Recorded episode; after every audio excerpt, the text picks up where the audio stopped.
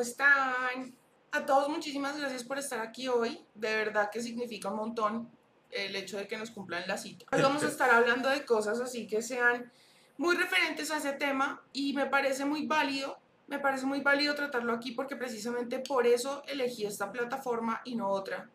Para poder tratar estos temas y que no haya lío, sí que no vaya a recibir yo como un strike o un tipo de sanción por tocar estos temas porque YouTube es un poquito mojigato al respecto. No los culpo porque han tenido problemas con el tema de, que los niños tienen mucho acceso a la información. Entonces han tenido que, digamos, medirse mucho y restringir muchas cosas. Entonces vamos a aprovechar la libertad que nos proporciona esta plataforma para hablar del tema. Ok, hoy vamos a hablar de temas muy seculares. Eh, de pronto vamos a dejar de lado tanto el tema como energético o más allá de eso es como el tema espiritual. Y vamos a hablar de cosas muy de la cotidianidad, muy, muy, muy cotidiano el asunto. El sexo entre mujeres, miren, les voy a compartir hoy un tip acerca del sexo oral y mm, me parece que es muy valioso. ¿Por qué? Porque de pronto muchos hombres o las, las mujeres que tienen sexo con otras mujeres Mm, tal vez les hace falta aprender, tal vez eh, no hay suficiente experiencia, tal vez hay nervios o lo que sea. El sexo oral es algo que puede compensar mucho una relación sexual. Entonces, creo que esto es algo que realmente puede hacer la diferencia y no es benéfico únicamente para los hombres y para las chicas que sean lesbianas, sino también para la persona que va a recibir ese beneficio porque realmente hace la diferencia.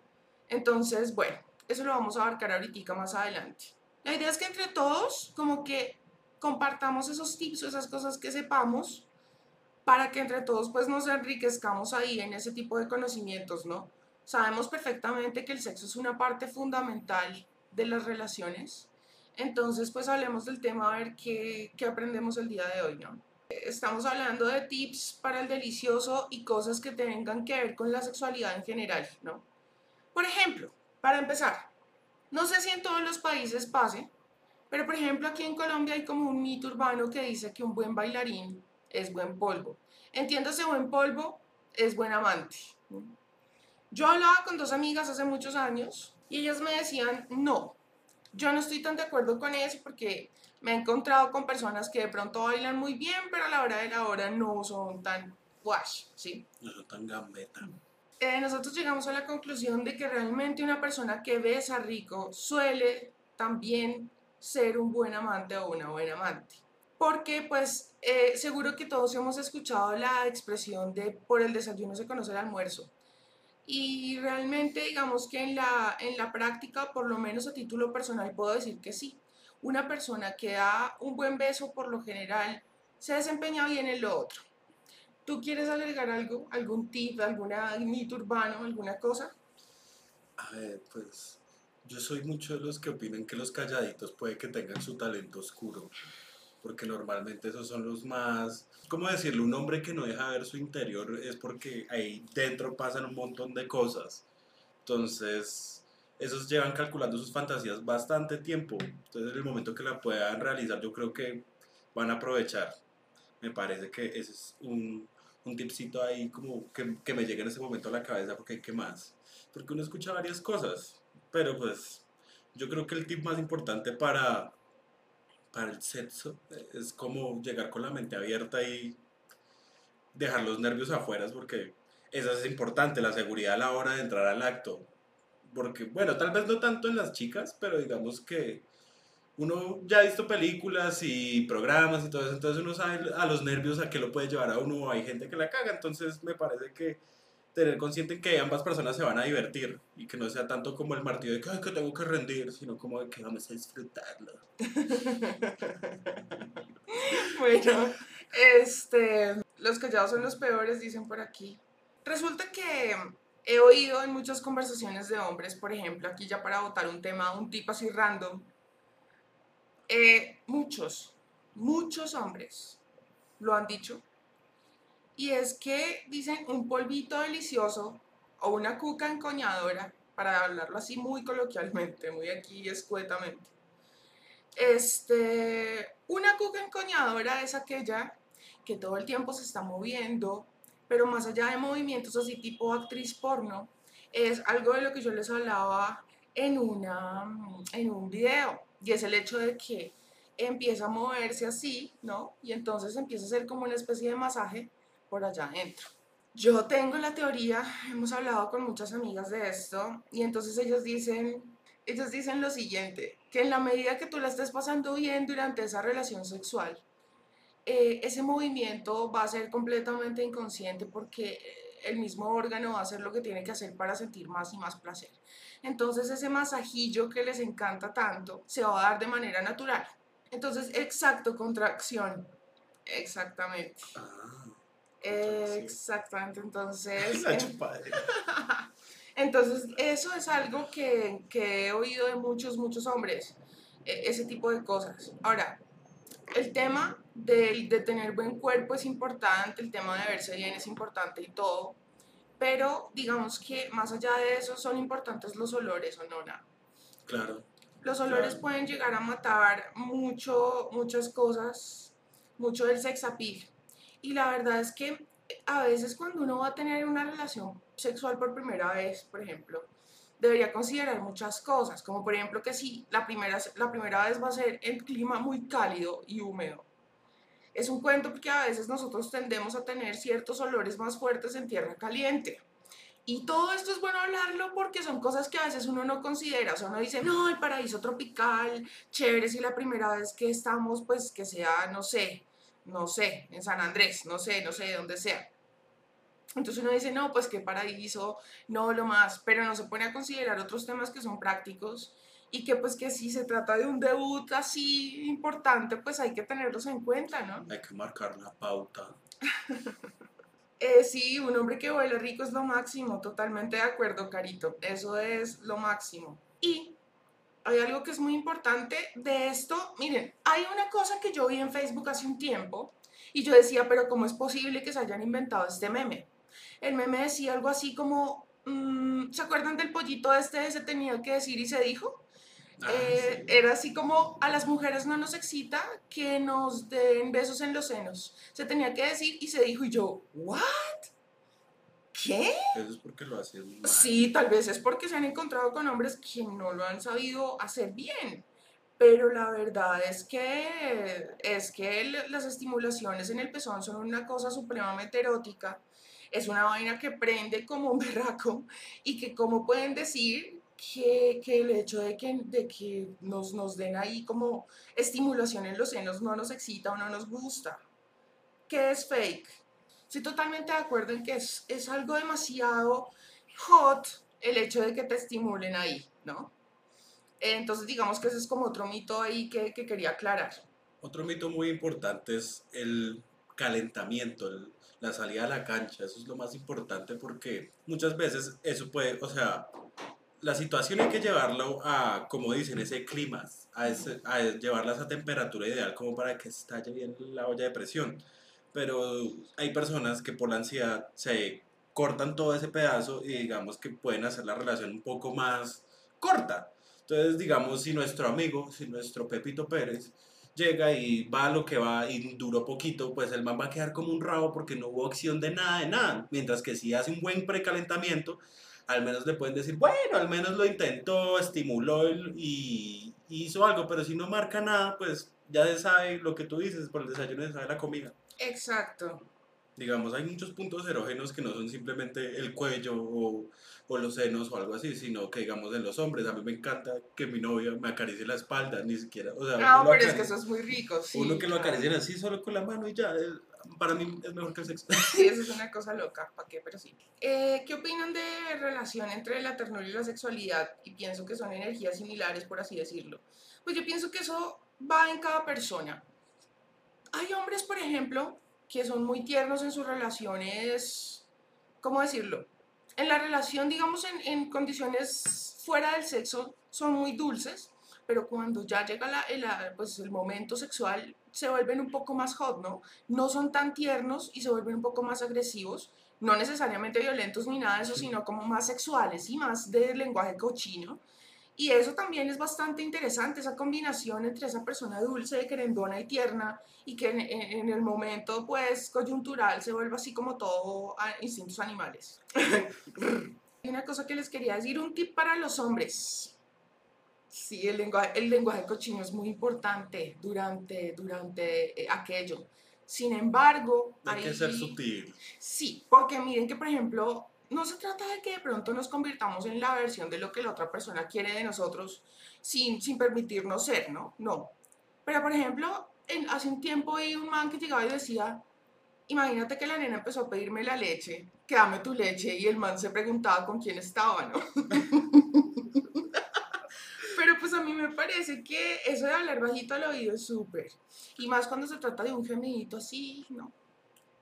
Es una vaina que aprende bastante que tú le hagas sentir a un man durante ese momento que lo está haciendo bien y que la estás pasando bien es lo máximo.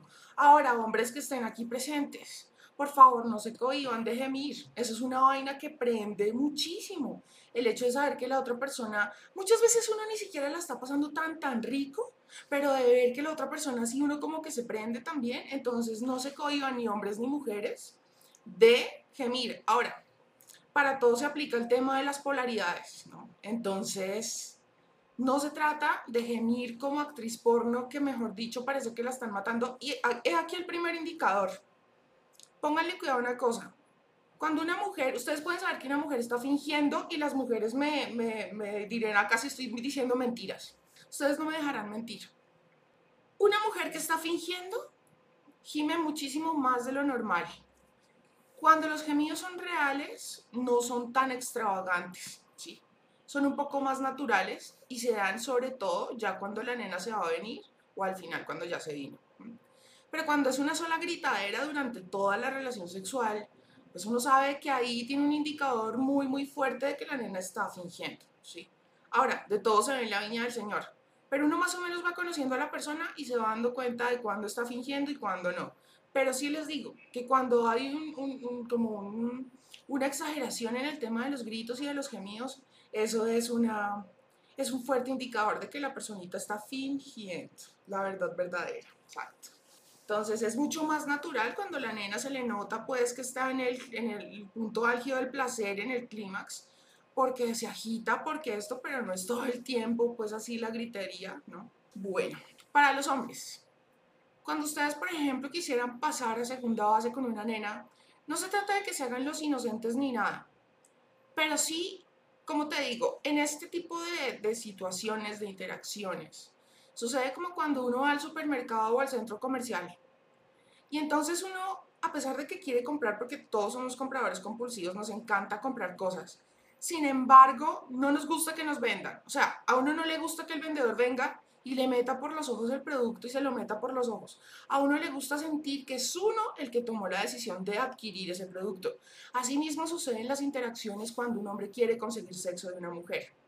La idea es que ella crea que es ella la que tiene el control y que es ella la que toma la decisión y que en el momento que se van a la cama es porque ella sí lo quiso y no porque el tipo estuvo ahí encima, la presionó y logró lo que quería. ¿sí? Tú le das tranquilidad a una mujer de acostarse contigo cuando tú no buscas eso. Claro, yo no te digo que no lo quieras, lo, puedes querer, pero entonces cuando un man es aplomado, es, eh, tiene autocontrol y no se va de mani largo, no le está hablando todo el tiempo de, oye, mándame el pack, muchos hombres creen que por hacer esto hacen más y la verdad es que hacen menos. O sea, no se trata de ser como el niño bueno, el ñoño que no, que no tiene intenciones sexuales ni nada. O sea, tú puedes votar comentarios hot de vez en cuando, ¿sí? Pero es diferente que votes esos comentarios así como sugestivos, como de doble sentido, a que tú eh, te vayas así como de, de ofensivo a la primera, ¿no? Como, exacto, es que los acosadores, esos manes que son de una, que se les nota el hambre, es como, oiga, no, sí, entonces crean como repulsión. Ocurre todo lo contrario cuando el man no, no, o sea, se desmarca de todo el resto del montón y el man no está ahí encima hablándole a uno todo el tiempo de sexo o encaminando la conversación a eso. Y miren, porque me la aplicaron a mí, les digo que esto es una vaina que funciona. ¿De qué manera? Porque uno dice, este man, ¿en dónde fue que lo hicieron y rompieron el molde? Porque no me ha pedido en todo este tiempo una foto, no hemos hablado de sexo para nada, Lo único que ha hecho es escucharme y esa vaina lo engancha a uno mente. Traten de controlar esos brillos cuando estén interactuando con una nena. Como les digo, no se trata de no hacer, de no crear tensión sexual entre ustedes, sí, pero sin que tú estés ahí encima. La idea es que ella pueda tomar la decisión. sutil, así. Exacto, sutil, sutil. Sí, tú puedes hacer así comentarios muy random, ¿no? Pero, pero no, no directamente diciéndole a ella, proponiéndole la, la relación sexual, sino insinuando cosillas, ¿no? Hot, pero pues no, que ella no se sienta acosada ni presionada. La idea es que ella misma sienta que tomó la decisión de comprar ese producto. Y esa es la diferencia entre la venta, digamos, em, así muy directa, muy directa, ¿no? De, de tú a tú, a la venta con publicidad. ¿Por qué? Porque cuando uno ve un comercial, uno ve las bondades de ese producto, ve cómo podría satisfacer una necesidad. Y entonces, con base en eso, pues uno toma, la, uno toma la decisión de ir y comprarlo. Pero no es una cosa ahí como, venga, cómprelo, pero mire, pero mire, pues sí. entonces se vuelve incómodo. Eso es muy importante para conseguir pasar a segunda base con una mujer. ¿Tienes algún otro tip así que quieras compartir, tip de niños? Por ahí vi que cuáles eran los puntos heroenos de los hombres. La verdad, los manes somos muchísimas veces más sensibles que ustedes las mujeres. Digamos, ustedes toquen a un man en las costillas y van a ver que mete la torcida así porque uno... Acá yo no sé por qué carajo se siente rico y raro, o sea, es como esa sensación de pánico, eh, placer, sí. Entonces, también el cuello, hay manes que les gustan que les sople las orejas, yo he escuchado. hay gente que también tiene fetiches con los pies, pero pues yo creo que una estrategia muy buena como para divertirse con sus parejas sexuales, como preguntarle a la otra persona qué les gusta directamente. Y así van a salir del embrollo. Eso es bueno, es bueno porque mm, con eso la persona pues dice, ¿no? Oye, no, mira, mira, por ejemplo, hay personas a las que les encanta el beso apasionado de la lengua en las amígdalas del otro, como hay gente que no, ¿sí? Entonces es bueno de pronto dejar como esas cosas claras, ¿no? Yo no soy tanto así como de, de beso francés, sí, pero de pronto sí más de mordisquito, de pronto más de gemidito, en fin. Bueno, algo que he oído mucho de mujeres muy experimentadas en las artes amatorias y que también se lo oído a muchos hombres es cómo disfruta eh, que durante el coito la mujer les agarre los testículos. ¿No es cierto? Pues para mí me parecería putamente incómodo. O sea, imagínate que la nena está encima tuyo y te está cabalgando. Y entonces ella toma su mano y por detrás te agarra, no duro, pero si digamos te pone la mano y te toca. Hay muchos hombres que les encanta eso. Por favor, hombres, aquí confirmen. no, no, no. No, no. No, y eso que no hemos llegado al debate más gonorrea de todos los debates más gonorreas, que el punto G del man está en, la próstata, en la próstata. No le digamos el culo, la próstata. Pero, ah, ¿por dónde se llega a la próstata? Por el culo. Entonces, berraco. Si o a un chico cuando está encima tuyo y es tu primera vez, ¿qué puedes hacer para no quedarte como estatua? Tratar de seguir el ritmo. Eso es muy chévere, además porque como que se alinean y él siente que están en sintonía y eso puede prenderlo mucho, tratar de seguirle el ritmo, ¿no? De, ¿cómo es que es? De embestidura y retirada, en fin. Embestida. Y... embestida, embestidura buena. buena. Sí, porque digamos, varios sexólogos dicen que muchos hombres se van a perder supuestamente el mejor orgasmo de su vida, incluyéndome a mí, la verdad, por puros complejos, pero pues... Prefiero seguir así, sí. virgen de allí. Uy, no sé, ¿cómo estimular a una mujer que es asexual? No, la verdad no sabría decirte, porque eso ya es un tema de saber por qué esa persona es así. Porque dependiendo de si fue un trauma o qué es lo que pasa para que esa persona sea asexual, y con base en eso se puede saber qué hacer y qué no. Sí, pero si se trata, por ejemplo, de un trauma que ella, no sé, sufrió, por ejemplo, un abuso, solo un ejemplo, entonces sufrió un abuso y ese hombre que abusaba de ella tenía, por ejemplo, bigote y barba. Entonces ella sentía, por ejemplo, pelos aquí, los pelos de los sí. Entonces son cosas como tan, detalles como tan, tan, tan mínimos y a la vez como tan significativos que todas esas cosas hay que tenerlas en cuenta. Entonces mal haría yo en decirte, haz esto, haz aquello, porque hay que identificar qué fue lo que llevó a esa persona a ser asexual. Xiomara hermosa, porque a mi esposo le gusta hacerme el sexo anal, ¿será malo? No, no creo que sea malo. Lo que es malo es si tú no lo disfrutas Sí, sí, solamente lo está disfrutando él, pero de resto es una cosa interesante. Así como los hombres tienen el punto G allí, las mujeres también tienen un punto de estimulación allí. Y mientras han sido, por ejemplo, están siendo penetradas por un lado, eh, hay, hay hombres, por ejemplo, que les encanta meterle el dedo porque eso excita a las nenas muchísimo. Y son prácticas que son pues válidas, ¿no? Ahorita les voy con un tip, que es el que les decía. Ah, bueno, ¿tú quieres dar algún tip de sexo oral de mujeres para hombres? O sea, que tú digas, hagan esto en el sexo oral y con eso ya la tienen, la pilotean. Pues es que yo no sé porque pues en mujeres me parece que eso debe ser difícil. O sea, no, pero que cosas que les gustan a los hombres. Pues más que nos gusten es que nos gusta que tengan cuidado porque hay veces que uno puede salir lastimado. Mm, ¿Qué más? Pues si uno es un hombre y va a practicar el sexo oral, primero yo creo que preguntar si a la otra persona le gustaría, porque pues uno no sabe. Segundo, sería muy delicado y lo haría como con amorcito, como con pasión. Pero como que para mí siempre es más básico que mientras uno hace eso haya un jugueteo. Entonces, digamos, si uno va a hacer el sexo oral, que no sea solo el sexo oral, sino acariciar las piernas, eh, hacer sentir todos los puntos. O sea, mejor dicho, darle a la persona a entender que uno como que está bien metido en la vaina y como que la tengo. No sé cómo decirlo, pero es como dominación o algo así. Bueno, les decía antes que a los hombres para, para conquistar mujeres y pasar como a, un segundo, a segunda base, ¿no? Importante que ella tome la decisión de ser quien quiere pasar a esa segunda base, que no se sienta presionada. Y resulta que, o sea, muy distinto a lo que se piensa, sí, es importante crear tensión sexual, pero muchas veces esa tensión sexual se crea cuando el tipo tiene una muy buena labia. De ahí la importancia que un hombre tenga el don de la palabra. Yo lo digo aquí a título personal y sé que muchas mujeres estarán de acuerdo. Yo sé que hay mujeres que de pronto son mucho más visuales, pero la verdad es que una mujer se le conquista por la parla, se le conquista por la retórica, la semántica, se le conquista eh, por el oído, la pirotecnia verbal, como me gusta llamarla. Entonces, el asunto es el siguiente. Si tú, por ejemplo, sabes decir las cosas, pero bonito, por ejemplo, no es lo mismo que tú le digas a una mujer con palabras como muy eh, poco elaboradas, digamos, demasiado directo, decirle, oye, yo te deseo, pienso todo el tiempo en comerte de todas las formas habidas y por haber. A que tú digas cosas como, y recorrer tus entrañas en busca del hijo que no ha de venir.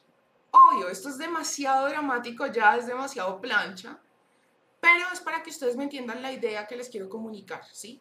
No es lo mismo decirle a una mujer, yo le tengo ganas, a decirle de cinturón tus piernas cruzadas, en mi espalda un reloj, donde tus dedos son las agujas que dan cuerda a este motor.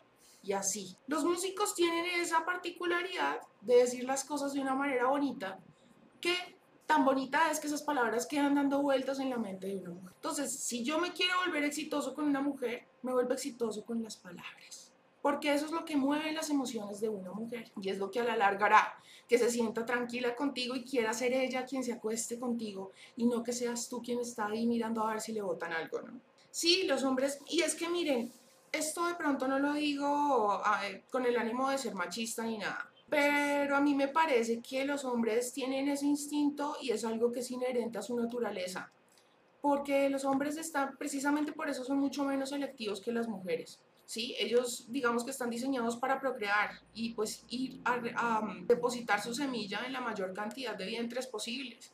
Y si ustedes se dan cuenta, los animales son así. Si un perro, por ejemplo, puede tener una situación sexual con una perra y después a, a los, no sé, tres horas se le presenta otra, él no se va a poner con cosas morales, él lo hace porque es su instinto, ¿sí? Y no se trata aquí de que se me vayan a ofender porque estoy haciendo aquí una comparación con un perrito, no, todos somos mamíferos, ¿no? Pero se trata de eso, de que el instinto pesa muchísimo. Una mujer, por el contrario, como es quien recibe esa semilla y forma pues la vida y todo el asunto, busca que ese hombre tenga las mejores cualidades para sentirse protegida. Por eso es que es muy común que una mujer se sienta atraída por el alfa de la manada, porque obviamente el macho alfa la va a hacer sentir mucho más protegida.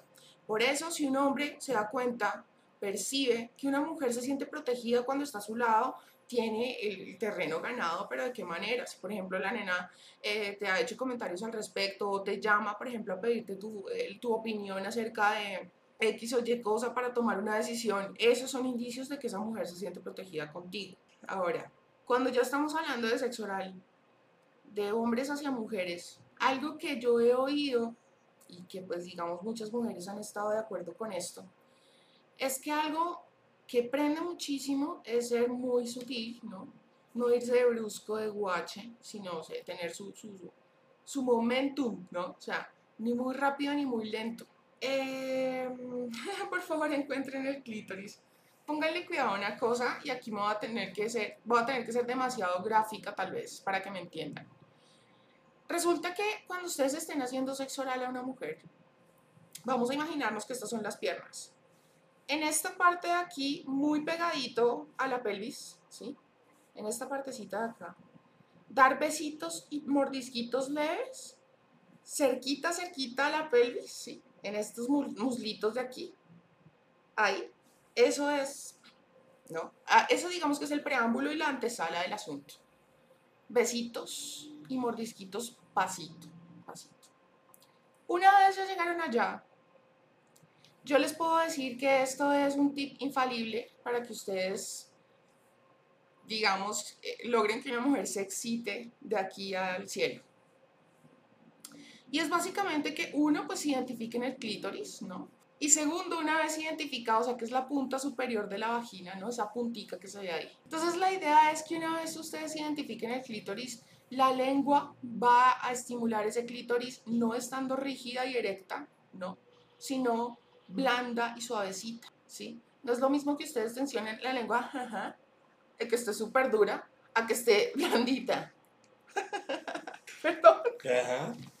No la tensionen. Ah. si ustedes van, si ustedes van a hacer la estimulación ahí, la lengua no puede estar rígida. Sí, la idea es que ustedes hagan la estimulación de abajo hacia arriba. En movimientos circulares pero con la lengua lo más eh, suelta posible, no rígida. ¿Listo? Y ustedes van a ver si esa mujer no se enloquece.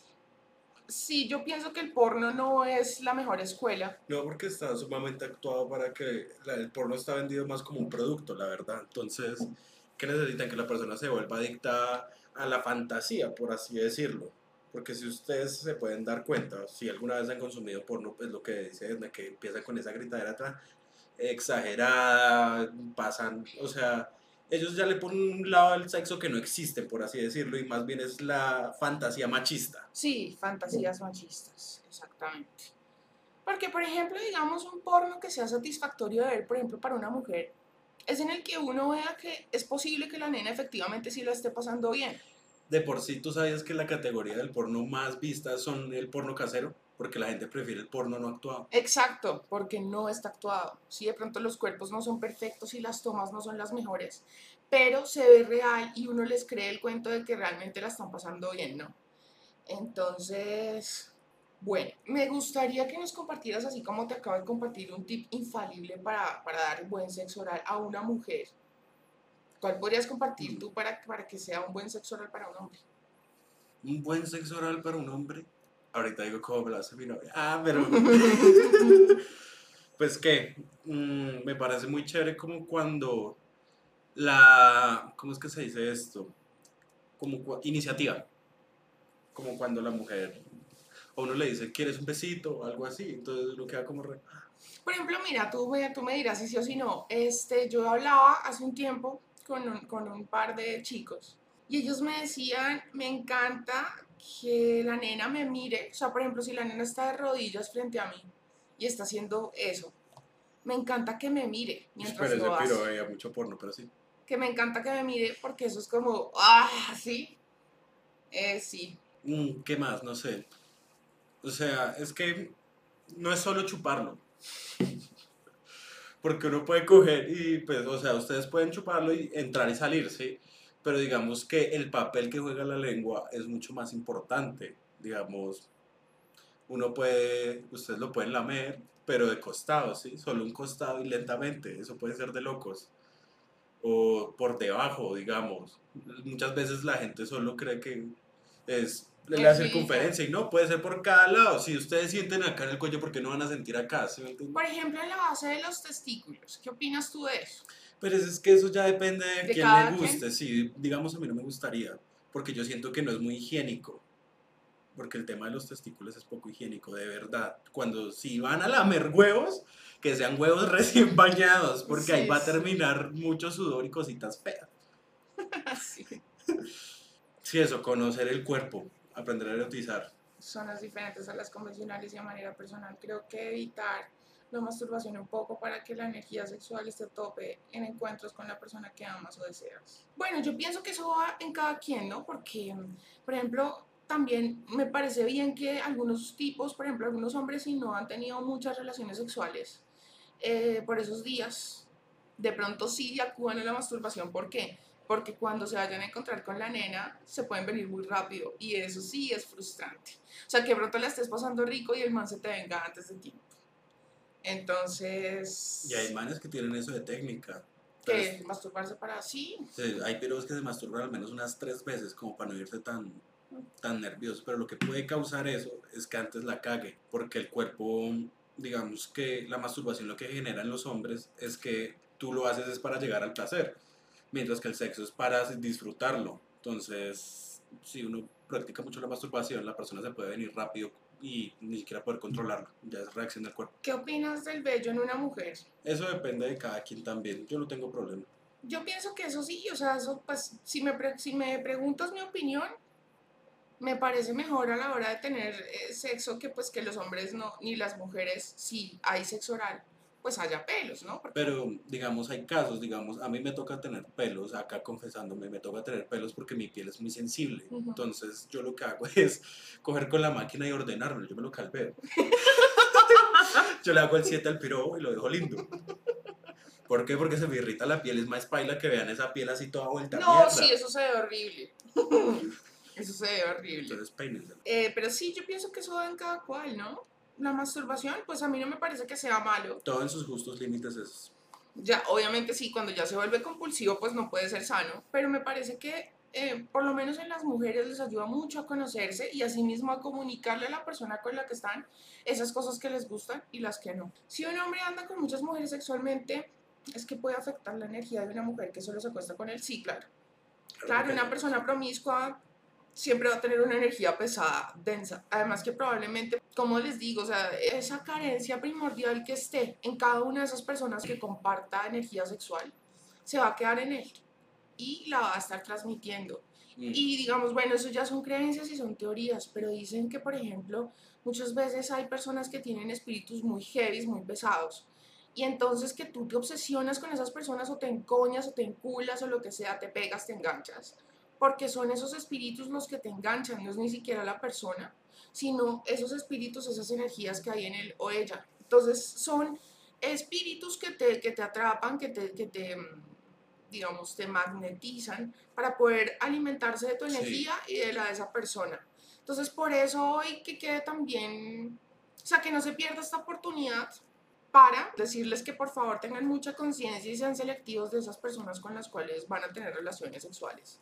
Porque realmente eso le puede traer a uno mucha sal, lo puede impulsar, pero también lo puede hundir. Y realmente hay personas que inclusive te transmiten como sus, sus tristezas, sus depresiones, todas esas cosas. Y ya pasando a la parte de hay que cuidarse también, Ah, ¿no? sí. Porque si uno sabe que es una persona sexualmente activa, lo mejor es cuidarse siempre. Exacto, los lazos etéricos y, la, y lo que dicen las energías kármicas que atan. Exacto. ¿Cómo aprender a masturbarte siendo mujer? Yo creo que deben, deben haber bastantes videos de YouTube o si no del, YouTube naranja. Es horrible cuando uno se encula porque la otra persona después le es indiferente y puede ocasionar depresión, ansiedad y demás. Sí, es tenaz. Es tenaz cuando te, te gusta mucho tener relaciones con una persona y esa persona se da cuenta. Y entonces sabe que es un método para controlarte y eso pasa mucho con las relaciones narcisistas, ¿no? Entonces, eh, eh, aprende, por ejemplo, a negarte el sexo cuando quieren manipularte, en fin. Entonces, con eso hay que tener cuidado. Uno antes de compartir ese tipo de cosas con una persona debe realmente conocerla bien. Se los digo porque ah, yo creo que es importante aprender a masturbarse sin porno, ejercitar la imaginación y la creatividad, ¿no? Total. Eh, sí, sí he escuchado de tips para manejar mejor la eyaculación. De por sí, eh, uno siempre paniqueaba con eso, pero el más efectivo es los hombres que tengan ese problema. Orinen. Vayan a orinar normal, orinan, empiezan y paran. ¿Por qué? Porque el nepe tiene músculos. Entonces, esas paredes necesitan, ¿cómo decirlo?, ejercitarse. Entonces, cuando ustedes orinan y lo retienen, no sé si lo han sentido, pero eso es como re. Uno queda así como que. Entonces, li- cuentan 10 segundos, 20 segundos, 30 segundos y orinan nuevo y así. Y lo repiten varias veces la misma orinada. Y yo creo que eso es el más efectivo de verdad, sin tener que utilizar ninguna otra cosa, porque todo eso de los productos y todo eso, eso es una mentira. Lo, todo está en la mente, la verdad, y en la seguridad. Aquí pregunta que en qué medida se le puede dar sexo a un hombre. Si se le da mucho, se puede aburrir. Yo creo que no. Depende. Sí, a ver, contestan. Pues, o sea, es que es como todo, uno puede comer, o sea, lo importante es siempre servir el plato distinto. Uno se puede comer la misma comida, pero siempre sí se sirve distinto. Y eso mismo hablaba yo con mi primo hace muchos años. Él me decía, es que a usted le puede encantar el ajiaco, pero si todos los días le dan ajiaco va a llegar un punto en el que usted ya no va a querer, por más que le encante. Entonces la idea es que improvisar, eh, eh, renovar, innovar, perdón, innovar. Entonces dice, por ejemplo, no, no siempre la vaina tiene que ser en el cuarto, en la cama, un día de esos háganlo encima de la lavadora. Eh, cosas por el estilo, ¿no? Eh, muy, mucha innovación y sobre todo porque más le pasa más a los hombres que a las mujeres, pero sí un man, yo me acuerdo que mi primo también me decía, bacán uno casarse al año y medio que todavía tenga ganas de comerse a la nena. Y suena crudo y todo, pero pues Pero es eso realidad. depende, porque digamos cuando la relación tiene amor, eso contribuye muchísimo, porque uno cuando lo hace con amorcito, pues, o sea, yo pienso que eso de que sea un año o dos, no, antes me parece que con el pasar del tiempo el sexo coge como más afinidad y una química porque las personas pueden llegar a ese punto en que se saben ya con placer sin tener que dar tanta maroma, entonces ya el sexo no tiene que durar 30 minutos ni la hora ni sino que lo chimba es hacerlo rico en 5 minutos, que si uno tiene ese momentico cortico hacerlo lo más excitante posible y hablar y gozárselo, Y a veces irse de moteleada, hablaba la otra vez yo con mi mejor amiga. Pues no sé, a mí me parece Pues claro, sí, cada quien, ¿no? Cada quien. Pero pues ella decía, no, pues chévere, chévere. Es que ya, digamos, la, ¿cómo te digo? La posición de cada persona en su situación es diferente. Ella me decía, por ejemplo, chévere el motel, ¿por qué? Porque uno en el motel se puede desinhibir. Y si quiere gritar y levantar esa vaina a gritos cuando se venga, pues uno lo puede hacer. Hay jacuzzi, hay privacidad, no van a venir personitas a interrumpir, cosas por el estilo, ¿no? Pues en ese caso yo preferiría eso sí tal vez en el hotel, porque en ese punto sí puedes tener razón, que uno se puede como dar rienda suelta ya. Y me parece que el hotel puede ser un poco más higiénico por el precio. Ujú. Es que yo desconfío mucho en la de los higiene. moteles. Bueno, pues creo que ya hemos compartido así como, como los tips que teníamos para el día de hoy. Muy importante también para las mujeres, para los hombres cuando están como en ese preámbulo con las mujeres, díganle cosas que una nena quiera oír. Díganle lo que quiere oír en ese momento, que eso la aprende como nada. O sea, realmente una antesala con una mujer, la nenita se va a empezar a mojar desde el momento en que tú le empieces a decir cosas al oído, vainas como pienso en ti, como no he dejado de imaginarme este momento, eres la mujer más divina, tú me, me haces sentir, no. En fin, practiquen la labia, porque de verdad que eso trabaja la mente y el sexo es una cosa muy psicológica. Entonces, bueno, eso les tenía que contar el día de hoy. Si tienen alguna pregunta, y pasamos a esa sección. ¿A qué edad es bueno perder la virginidad? Pues no sabría decirte. Yo creo que cuando ya se cumple la mayoría. Sí, pues eso es lo que recomiendan normalmente, que esperar a los 18. ¿Qué tan cierto es que hacerlo con el periodo amarra más la relación? Pues Eso dice. tal vez sí, porque es que dicen que la sangre menstrual es bastante, tiene una energía bastante fuerte. Lo peor es que la frase de solo va a pasar lo que tú quieras y funciona. Sí, por más cliché que pueda parecer, si la nena siente que es ella la que va a tomar la decisión, son muchas más las probabilidades de que pueda pasar algo. ¿Cómo hacer que en el oral no te den arcadas? Ugh, Ser más delicado. Sí, o sea, no, pues hasta donde puedas. La idea, además que por ejemplo un man, más allá de que tú pues como que lo introduzcas todo, pienso yo según lo que he visto y lo que he hablado, que les gusta es como por ejemplo, si tú no puedes hacer la vaina completa, pues el típico de la yo, ¿eh? o sea, que choque como contra esto. ¿Es malo no tener una vida sexual activa? Pues no, no es malo ni bueno. La idea sí es que pues escojas bien con quién, eso sí es lo Con quien primordial. te sientas cómodo, sí.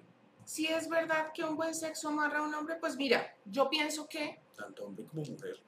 sí, pero también pienso que eso es una vaina que puede funcionar muy, muy poco tiempo, ¿sí? O sea, si no hay nada más, Sí.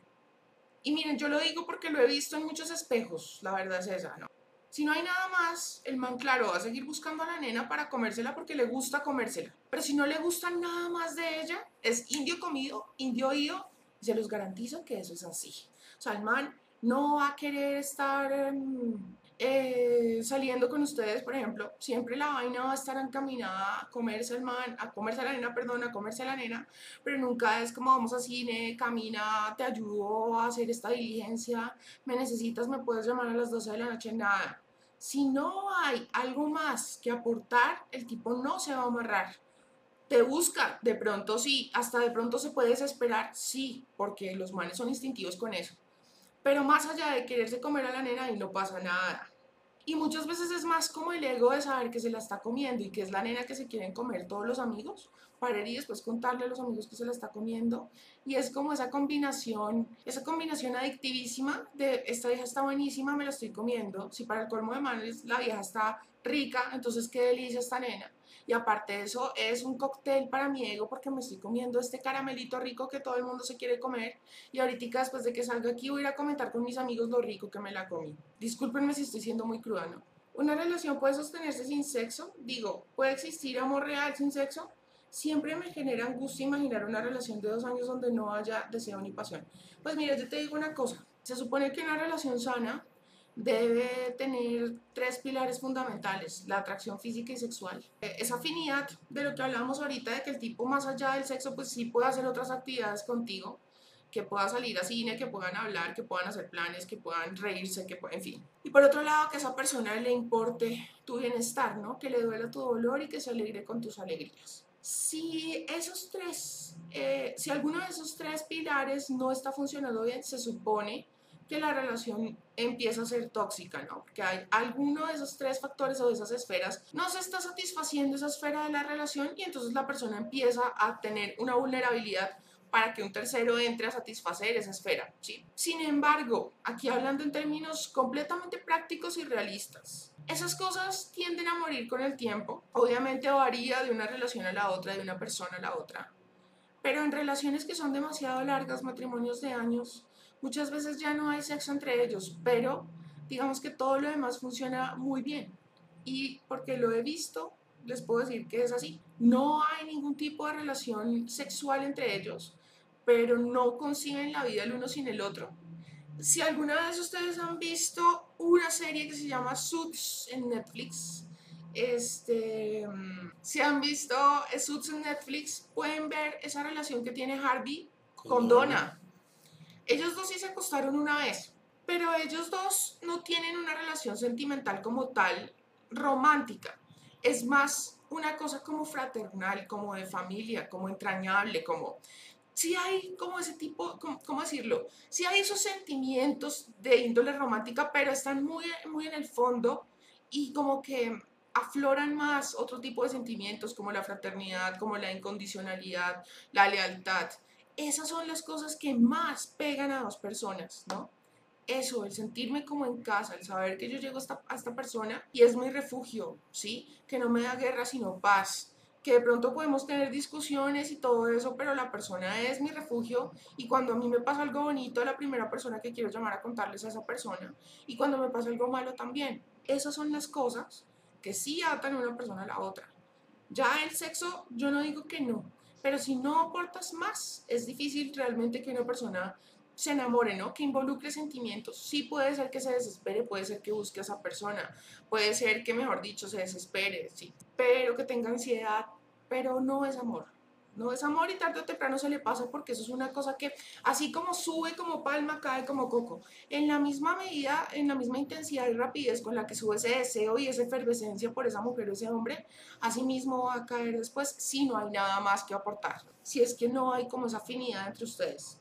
Estuve con una chica, pero no tuvimos nada. Hasta llegué a ser solo su relación de rebote. A pesar de eso, tuvimos buenos encuentros y buen sexo. Ahora que ya las cosas pasaron, la volví a encontrar y no sé si volver a acceder a ese tipo de situaciones. Pues si tú no sales lastimado con eso, no le veo el problema. Si los dos están de acuerdo, Ahora que el, el, el, complique con este tipo de situaciones es que si la nena tiene novio, tú no sabes el novio qué vida paralela tenga, así como ella la está teniendo, porque de hecho ella tiene su relación, pero aún así está teniendo sexo contigo. Entonces vete a saber el novio también si tiene sexo paralelo con una o varias personas y qué hábitos sexuales tengan esas personas. Entonces imagínate la cadena que se forma, ¿no? ¿Es verdad que una mujer tiende a engancharse más a un hombre siendo su primera vez? Mm, no me parece, no creo. Eh, me parece que sucede más. Me parece que pasa más de hombres hacia mujeres, o sea que cuando un tipo pierde la virginidad con una nena se engancha más que cuando una nena la pierde con un hombre, pero pienso que varía de persona a persona. Eh, hola, soy Dani, un consejo, por favor. Tenemos un año y medio relación, hemos pasado por muchas cosas saliendo antes como tres años, yo lo amo mucho y no soy capaz de dejarlo. Hemos tenido últimamente muchas peleas por molestar en una de esas peleas para ver qué decía. Le dije que lo mejor era terminar y la respuesta fue bueno. Respeto tu decisión, cuídate y ya me dio lo quiero de todos lados. Siento que no me quiere, que no le duele dejarme un consejo, por favor. Pues mira, aquí puede estar, pueden estar pasando dos cosas. La primera es que ya está hasta la coronilla porque están peleando mucho, mucho, mucho entonces ya el man está saturado y entonces cuando tú le dices, ¿sabes qué? Terminemos el man ay, ¿sabe qué, hermana? Sí. ¿Sabe qué? Sí. Pero es porque está el mal genio saturado, ya no quiere más. Si no ese es el caso, entonces si te digo que un man que muestra que le vale huevo es porque le vale huevo. Cuando a uno le importa una cosa y digamos que no la ve venir, es muy difícil que no muestre lo que verdaderamente le importa ese algo. Y si el man de uno ya te iba a bloquear de todos lados, eso mejor dicho, a no ser que también es una persona muy egocéntrica y entonces le haya dolido hasta el alma que tú le hubieras dicho eso. Y entonces esa es su reacción como el dolor que sintió, ¿no? Pero, pero pues pienso que, que realmente la reacción que una persona pueda tener cuando tú le digas eso es muy diciente. Yo sé que nada que ver con el tema, pero me dijo que no le dijera todavía que fuera mi novia, que ella es de ir lento. pues dale tiempo. Si yo te amo, yo te amo más, Tatiana. ¿Qué opinan los dos de la virginidad en una mujer? Me parece bonito, pero me parece que es una cosa que está sobrevalorada. Realmente uno la virginidad la puede perder de una manera como tan atípica. Y pues realmente qué video como planteaban las relaciones antes, porque digamos, si tú te casabas sin haber tenido nunca relaciones sexuales con esa persona, pues qué video, porque después de que ya estén casados y no funcionen en ese tema, ¿qué?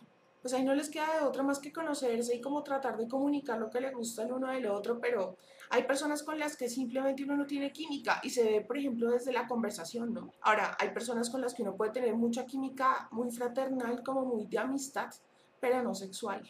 Hay personas con las que uno le gusta estar en conversación y compartir tiempo y le gusta la energía, pero no siente esos deseos sexuales hacia esa persona. En fin, eso es muy relativo. Si alguna técnica para conquistar a alguien, pues ve todos mis videos, ahí está repleto de técnicas. Si o crees que uno pueda volver con un ex después de dos años sin verse, sí, creo que puede suceder, claro. Hay personas que pasan, que les pasa eso, y vuelven y, funcionan, increíblemente sí, les va bien. Yo pienso que sí, o sea, obviamente hay excepciones, pero yo pienso que si tú tienes como esa afinidad y ese feeling de besarte rico con una persona, todo lo demás también puede fluir. ¿Qué opinan de una relación con una mujer webcam o con OnlyFans? Me gustaría mucho saber también la opinión de Daniel. Relación de novios me refería a seria. Pues mira, yo qué pienso de eso, que si a ti como hombre no te importa que ella lo esté haciendo, no te sientes traicionado, no te molesta, pues no creo que haya ningún tipo de problema, ¿no? Si a ti no te molesta, es como por ejemplo hay una revista aquí en Colombia que se llama Soho, en donde pues las mujeres que son muy lindas y de pronto están como pegando duro en el momento, se toman fotos muy sexys y sin embargo pues siguen con sus novios, con sus maridos, con sus relaciones normales y pues digamos que si lo vamos a hablar en términos aquí muy coloquiales y muy escuetos, ya les han visto las gemelas medio país y hasta más, pero no importa porque siguen en sus relaciones. Entonces todo es Depende de la interpretación, depende como de los acuerdos que haya en las relaciones, pero eso va en cada quien. ¿Sí qué opinas de que a veces uno está como tan atraído, pero en el ámbito de, de enamoramiento y no sexual? A veces pasa, ¿no? Que los sentimientos de uno son demasiado románticos, más no tan sexuales. Y pasa, pasa mucho. O sea, que uno no, si le gusta muchísimo la persona y se visualiza haciendo una cantidad de cosas, pero no necesariamente eso. Me ha pasado, me ha pasado. Sí, es que, o sea, ¿qué opino? Que cada persona inspira en uno diferentes cosas. Recordemos que como siempre les digo, uno no ve a las personas ni a las cosas ni a las situaciones como son, sino como es uno. Entonces, si por ejemplo, eh, esa persona no le inspira a uno cosas sexuales, sino de otra índole, pues eso es lo que despierta a esa persona en uno. Y sí, o sea, cada persona inspira algo diferente. ¿Han oído eso de que, de que está la niña buena, que es bonita, está la buena, que es sexy, la que está buena? O sea, está la bonita, está la buenota, y está la que es linda, la que tiene algo y no necesariamente es físico, pero tiene algo. O sea, que por su actitud es sexy, que, que tiene una personalidad arrolladora o que de pronto es muy inteligente o que de pronto es muy carismático o carismática. Entonces son personas que tienen diferentes encantos y obvio, si una persona de pronto su, mayor encanto no es la parte física, sino tal vez su personalidad, su energía, entonces de pronto no te genere tantos instintos sexuales como una persona que de pronto te atrae más físicamente y no en otros aspectos. ¿Algún consejo para no enamorarse de un mujeriego? No le comas cuento. Los mujeriegos sí suelen ser muy hábiles con las palabras. Entonces, si viene y te bota el verso de la vida, no le comas cuento. Estos hombres son como decirte, eres la niña más linda que he visto, eres la niña más linda con la que he estado, eh, en fin, no te comas el cuento de que el man está así de tragado de ti, así de enamorado y de interesado. Porque en la medida que uno se come el cuento, a sí mismo uno se permite invertir sentimientos, se emociona. Y en la medida que tú inviertas emociones en cada cosa que esa persona te dice y te comunica, tú estás eh, haciendo crecer esos sentimientos. Entonces, y así mismo uno va alimentando expectativas. Entonces, no te comas el cuento, tú óyelo y permítete ver toda esa situación como un espectador o espectadora analizando Catri, que no era esa persona, pero no le comas cuento. Si tú ya sabes que ese hombre es así como si. Ahora, uno cómo puede saber que un hombre es mujeriego porque es muy encantador. Porque tú te das cuenta de que te llega y te entra facilito, facilito. Es que esas cosas se notan. Hay hombres que se les nota la destreza con las mujeres por encima. Que son estos hombres que son carismáticos, que te hacen reír además. Que tienen como el dominio de la conversación, de las situaciones Sí, cuando tú ves que un man es muy desenvuelto, muy desenvuelto en ese aspecto, es un indicador de que es así como un poquito mujeriego. Entonces, lo principal es no comerse el cuento para no estar después con expectativas rotas. ¿Alguna manera para aprender de lenguaje sucio, bonito y artes amatorias sin porno? ¿Alguna serie, libros u otro? Uy, los libros eróticos yo creo que es la mejor herramienta en ese caso. Porque lo chévere del libro es que te, te deja volar la imaginación y lo lo vas a asimilar tú a tu manera, no te lo van a pintar como se supone que se debería de ver y ahí puedes aprovechar muchos datos y sobre todo que esos escritores eran bien pervertidos, entonces ellos tenían sus, sus mañas. Libros eróticos que me conozca, la verdad, no. Pero pues hay mucha gente, te imagino. Yo creo que uno con leer del Kama Sutra también aprende muchísimo. Sí, el Kama Sutra es algo que más allá del sexo también es como una guía para muchas cosas aprender del tantra. Yo siempre he escuchado de ese arte que eso va muy de la mano con el budismo y con meditar. Dicen que se consiguen cosas maravillosas a través de ese arte. La verdad no lo sé mucho, pero sí es reconocido. Eh, sí, porque la mayoría de personas prefieren tener más relaciones casuales que algo estable y serio. Lo que pasa es que ahora último la gente tiene mucho miedo, no tanto de querer, sino de que no la quieran. Y realmente pues no nos digamos mentiras, eso es muy jodido uno involucrar sentimientos y pues ilusionarse con una persona para que después le salga uno con un chorro de babas porque no se dieron tiempo como de conocerse lo suficiente. Entonces, ahorita sí es bueno ir uno muy medido y muy, muy cauteloso, como un caballo cuando está bajando una montaña, si se han dado cuenta de que el caballo mira muy, no está desbocado, sino que piensa cada día en cada paso que da con mucho cuidado, así. Y es que sí, hay que darnos el tiempo de conocer bien a las personas para no involucrar sentimientos tan a la ligera pienso que ahorita es eso, es el miedo a, no ser correspondidos, es el miedo a ser utilizados, a sufrir, a amargarse. No pienso que sea una desventaja, más bien tienes la parte chévere porque tú puedes innovar en lo que tú quieras, porque esa chica no, no se va a esperar nada, para ella todo va a ser nuevo y eso me parece bien bonito. Más bien les puedes tener, mostrar todas las maravillas y las ventajas que tiene eh, estar con una mujer en vez de un hombre. Me imagino que ustedes pueden conocerse muchísimo mejor a la hora de los encuentros del chacachaca. A ver, ahora no tiene nada que ver con el tema, pero tengo miedo al rechazo. O sea, siempre busco la aceptación de los demás, pero no se me viene a mi mente ningún recuerdo específico que yo pueda cambiar. Eh, la única manera entonces en ese, en ese orden de ideas es que, mm, es que te enfrentes a ese miedo. La única manera realmente de tener éxito en algo es estar dispuesto a fallar en eso, ¿sí? Entonces, si yo quiero que me aprueben, yo tengo que estar, para tener éxito en que me aprueben, tengo que estar dispuesto a fallar en eso. Eh, ¿Y cómo voy a demostrarme a mí mismo y al universo que yo estoy dispuesto a fallar en eso? Enfrentando ese miedo. Entonces voy y me permito ser yo y veo si estoy dispuesto a fallar en eso y no me muero en el intento, ¿no? Ay, no me aprobaron. Bueno, estoy dispuesto a fallar. Algún día tendré éxito, sin duda alguna. Enfrentando eso, ¿sí? Permitiéndote ser tú y más allá de que te aprueben o te desaprueben. Soy Daniel, ¿qué opinan de las mujeres que tienen relaciones sin conocer al chico, o sea, en la primera cita? pues a mí me parece que si la nena lo quiere hacer y no hay ningún problema, no, no va a sufrir, no nada, pues no hay ningún lío, ¿no? Si ella sabe que con ese hombre de pronto no puede llegar a nada más, pero quiere eso, pues si los dos están eh, de acuerdo, si no hay engaños, no se crean falsas expectativas, no creo que sea algo malo. El problema sí es que si no conoce bien al, al, al tipo, ¿no? es que pues no sabe a ciencia cierta con quién se está acostando. Yo ya les he dicho varias veces que es importante que si uno no estaría dispuesto a ser esa persona, si no le gustaría ser, es mejor que no se convierta en uno con esa persona porque va a ser. Entonces, ¿cómo ella va a tener certeza de quién es ese alguien? Es difícil, ¿sí? Por eso no me parece tan sensato. Pero si la persona lo quiere hacer, está en su derecho. ¿Qué debería ser? Mi novio no me satisface sexualmente, tiene el pene pequeño. Muchos dicen que el tamaño no importa, pero sí, claro que sí. Les digo la verdad, sí. Sí importa. Sí, ella misma dice que se mueve muy bien. Y se mueve muy, muy bien. El problema es el tamaño. Sé que no es lo más importante, pero no me siento satisfecha. Ahí el mejor consejo que le puedo dar yo de man a man, de piro a piro, viéndolo a los ojos, diciéndole perro, vayan a sexo y cómprese un dildo. ¿Por qué? Porque el, el juguete sexual puede ayudar mucho a reavivar. El asunto. Sí, Sí, el tamaño es importante. ¿Para que les digo que no sé si?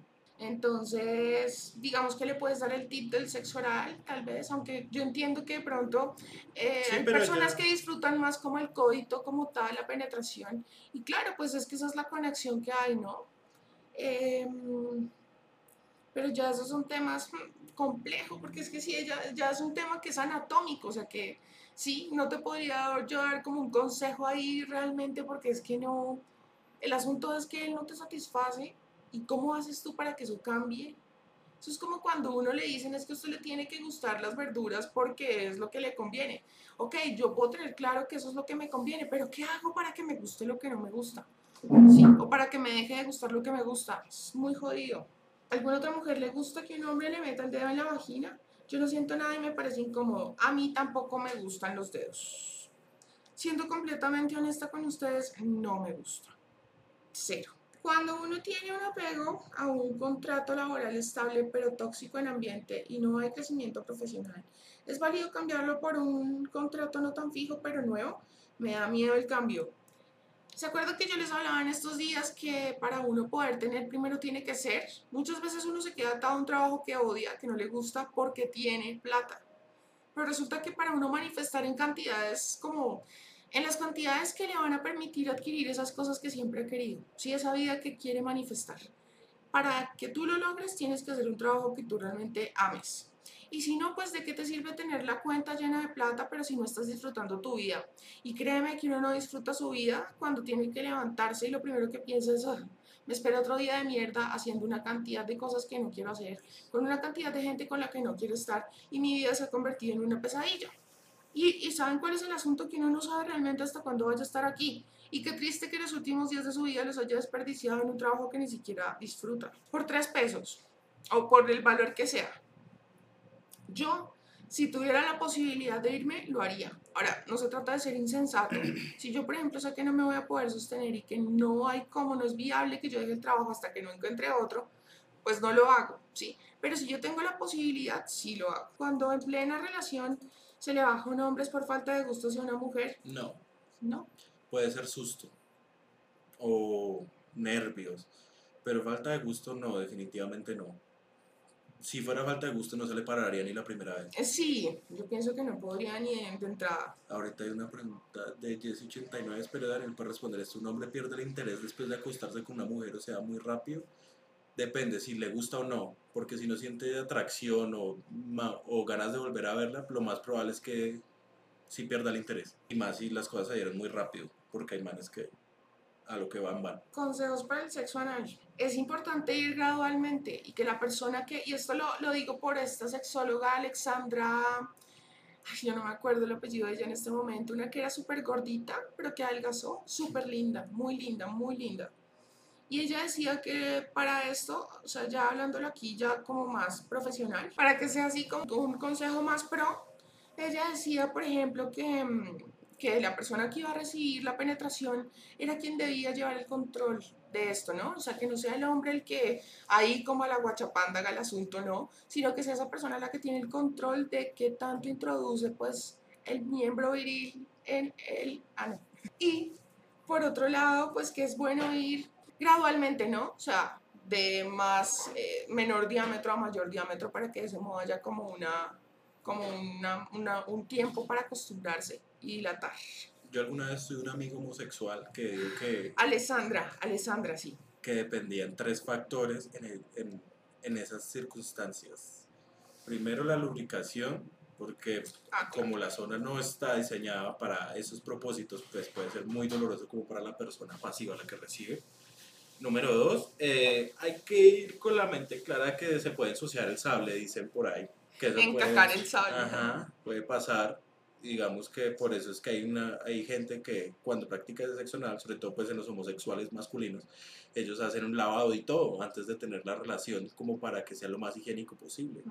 Exactamente, Carito, Alessandra Ra- Rampola. Y como dice Kat, efectivamente adelgazó y se ve divina, preciosa. Sí, la verdad me duele mucho que mi novio mire a chicas casi desnudas en Twitter, ¿eso es normal? Sí es normal que tú te sientas así, pero yo de ti no me amargaría la vida por eso, ¿sabes por qué? Porque en viejas desnudas las ve él y cualquier otro hombre, por más enamorado que esté.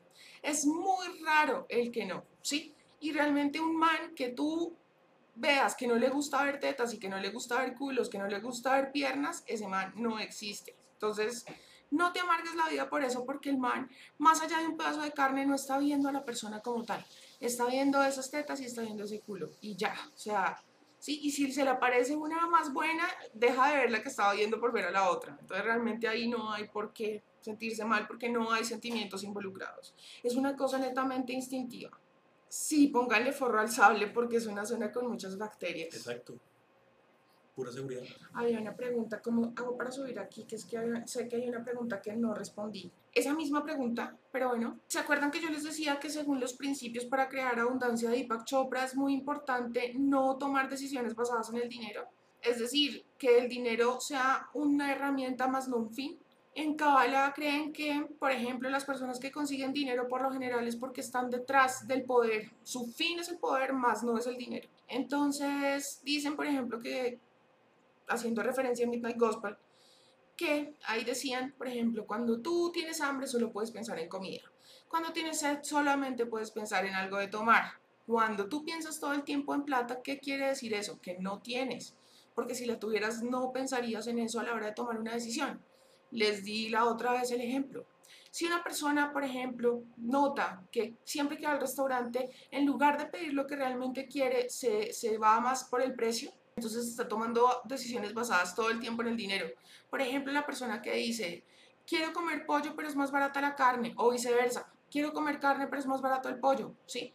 Va y compra no según lo que quiere o lo que más le conviene, sino según el precio de ese algo. Entonces está tomando la decisión basado en dinero.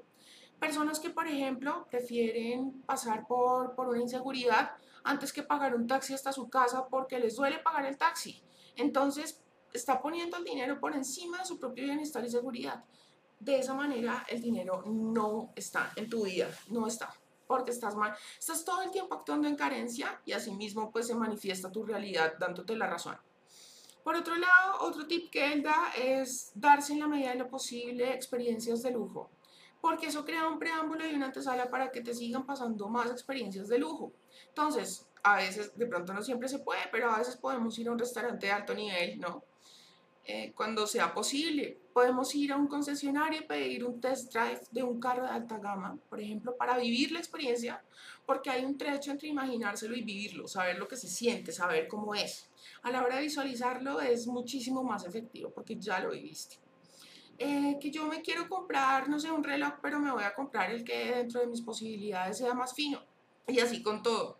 También les decía de la importancia de acostumbrarnos a darnos solamente lo bueno y lo mejor, y que lo bueno y lo mejor abarca una cantidad de cosas que van desde lo que uno toma, come, oye, las conversaciones que tiene, todo, hasta saber que si por ejemplo una persona no me está dando lo que yo sé que merezco y me toca rogarle para que me bote solo migajas y yo me sigo empecinando en seguir atada a esa relación, yo me estoy comunicando que no me doy lo bueno y lo mejor y será porque no siento que lo merezco.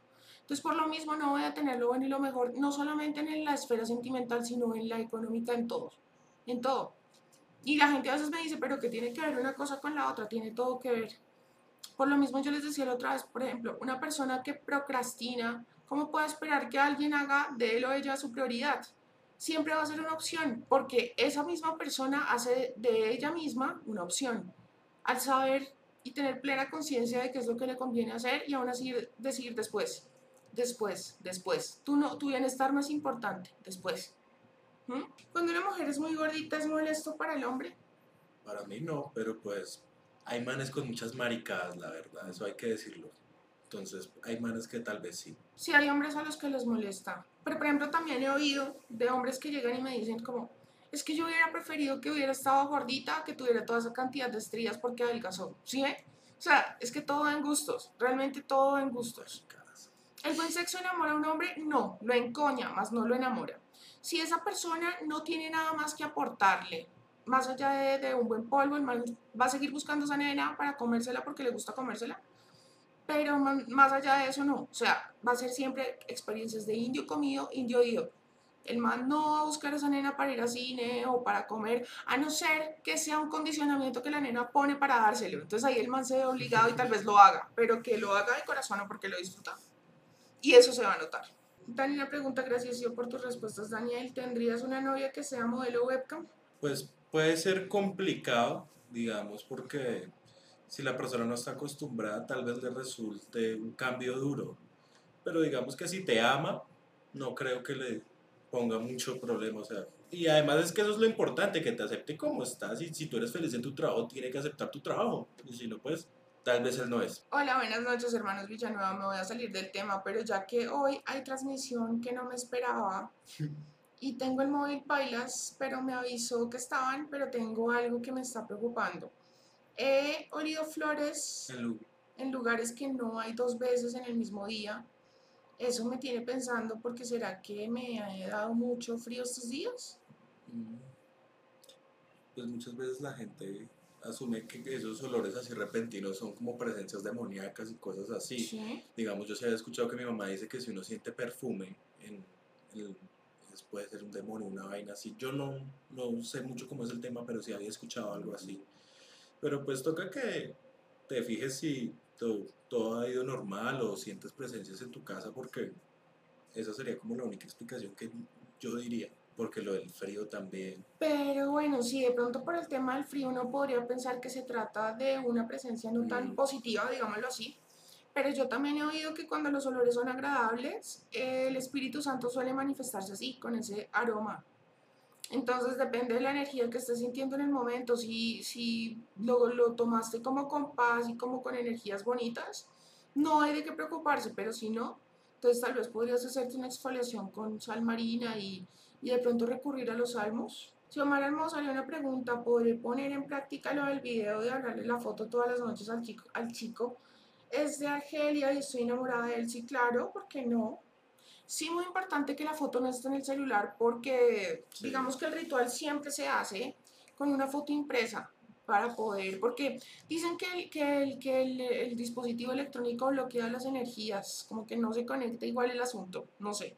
Mira lo que nos cuenta Cat House 6. Mi abuelo se manifestaba por el olor de la loción que usaba. O sea, ¿y ya tu abuelo muerto? Impactante. ¿Qué características debe tener un hombre de alto valor? A mí me parece que un hombre de alto valor es un man que puede responder económicamente por sí mismo. Me parece que, pues claro que eso dependerá de la edad de cada quien, ¿no? Porque hay diferentes etapas de la vida, no es lo mismo lo que tú le puedas exigir a una persona de veintitantos años que una persona de 30 o de 40, ¿sí? Pero digamos que una persona que puede responder por sí misma mmm, y que es responsable de sus emociones, una persona que te respete y que tú veas que es un buen elemento en cuanto a que tiene principios, es una persona que vale la pena tener en tu vida porque una persona que tiene principios lo va a pensar antes de hacerte daño, es una persona que sabe que uno lo que siembra en esta vida son intenciones y que si te va a hacer daño, pues se lo está haciendo a sí mismo. Si una persona tiene conciencia de eso, es difícil realmente que, que te lastime, ¿no? Y pues como dice Bob Marley, todo el mundo te va a lastimar, pero hay que encontrar por quién vale la pena ser lastimado. Porque, mm, como lo decía también este, el libro este, El sutil arte de que te importe un carajo, él decía que mm, resulta que en ese libro dicen que uno siempre, que la verdad es que uno siempre va a tener problemas, por eso les decía yo la otra vez que la felicidad no es la ausencia de problemas o evitar los problemas, sino solucionar los problemas. Y el man dice, creer que usted no va a tener problemas en X o Y, o sea, es decir, que usted diga, yo voy a ser feliz el día que ya no tenga este problema. Eso es mentira. Dice, uno es feliz porque decide serlo porque problemas se, lo, se los va a encontrar aquí y se los va a encontrar allá. Muchas veces las personas dicen, eh, estoy en una relación, seguro que en el momento que esté soltero voy a dejar de tener estos problemas. Y resulta que cuando está soltero se le presentan otro tipo de problemas. Pero entonces ahí la persona decide, ¿me vale más el estar soltero enfrentando estos problemas o el estar con pareja enfrentando los problemas que enfrentaba cuando estaba en pareja? Y ya la persona toma la decisión, si igual voy a tener problemas por un lado y por el otro, ¿qué lo vale? ¿Qué, ¿Cuál de las dos situaciones lo vale? Sí, para todo en esta vida hay que hacer siembras, para todo en esta vida hay que poner cierto grado de esfuerzo, de tiempo, de energía, que es ese algo por lo cual vale la pena sufrir, ese algo por lo cual, por eso la importancia de encontrar el Dharma, ¿no? O sea, uno dice, claro, seguramente esta profesión que yo elegí, esto a lo que me voy a dedicar me va a traer demandas, voy a tener que hacer cosas que, que, que me implican esfuerzo, tiempo, energía dinero. Pero si yo amo lo suficiente esta actividad, entonces lo vale. Y no, esas, esas, esos, esas dificultades, esos problemas que surjan en el camino sobre la marcha son cosas que yo voy a pasar por alto porque yo amo tanto esa actividad que no me no va a ser como mella, ¿no? Eso no me va a detener. Entonces, muy importante que, que sepamos identificar una persona por la cual valga la pena tener problemas y por la cual valga la pena sufrir, porque sin duda alguna, todo el mundo Mm, le, muestra uno como su, su, sombra, ¿no? Si las personas están en nuestra vida, también es para mostrarnos esa sombra que tenemos, para que nos sirvan de espejo. Y si son buenas personas y bonitas con nosotros, pues digamos que es, es, es como un premio del universo por haber hecho ciertas cosas, por haber aprendido ciertas cosas y haberlo demostrado. Pero una pareja siempre, siempre va a tener como esa parte dramática y siempre vamos a tener nuestros choques, porque precisamente la pareja se aparece en la vida de uno para eso, para ayudarlo a descubrir esa sombra y evolucionar y trascenderla. Bueno, igual me encantó la transmisión de hoy. Yo antes escucho muy seguido mi nombre, dos veces me estaba quedando dormida en la mañana y alguien me gritó en la oreja mi nombre y todos los demás estaban durmiendo. Esta semana me pasó lo mismo, estaba escuchando videos y alguien me dijo mi nombre. Me dio escalofríos y me puse a leer la Biblia. ¿Qué crees que tú qué será? ¿Será alguien que está llamando telepáticamente? Pues no falta, ¿no? Es que pueden ser tantas cosas, puede ser brujería, pues no, o sea, no se trata aquí de asustarte, ¿no? Porque no, no es la idea. Pero pues digamos que para que estés no tan ignorante en el asunto, puede ser brujerías, Puede ser un ángel que está tratando de llamar tu atención. Puede ser un espíritu. Pueden ser muchas cosas. Me parece bien. Me parece bien que leas la Biblia. Y me parece bien que de pronto te hagas un baño de sal marina, una exfoliación. Si la brujería puede durar años, sí. Si uno no se pega a Dios, sí. Y realmente yo te digo que por experiencia propia, pegarse a Dios es lo más efectivo que uno puede hacer antes de de pronto ponerse a ir donde brujas o otras señoras que hagan este tipo de lavados, de baños, de lo que sea, de rituales. Yo le creo a Dios porque por encima de Dios no hay nada y pues uno puede buscar, puede, puede mm, buscar en la palabra poder y seguro que Él se lo da. Si te quieres quitar de encima un lastre que tú crees que puedas tener de brujería o algo así, puedes mm, hacer un ayuno, encomendarte a Dios y algo en lo que también creo muchos en, en, las, en la geometría sagrada.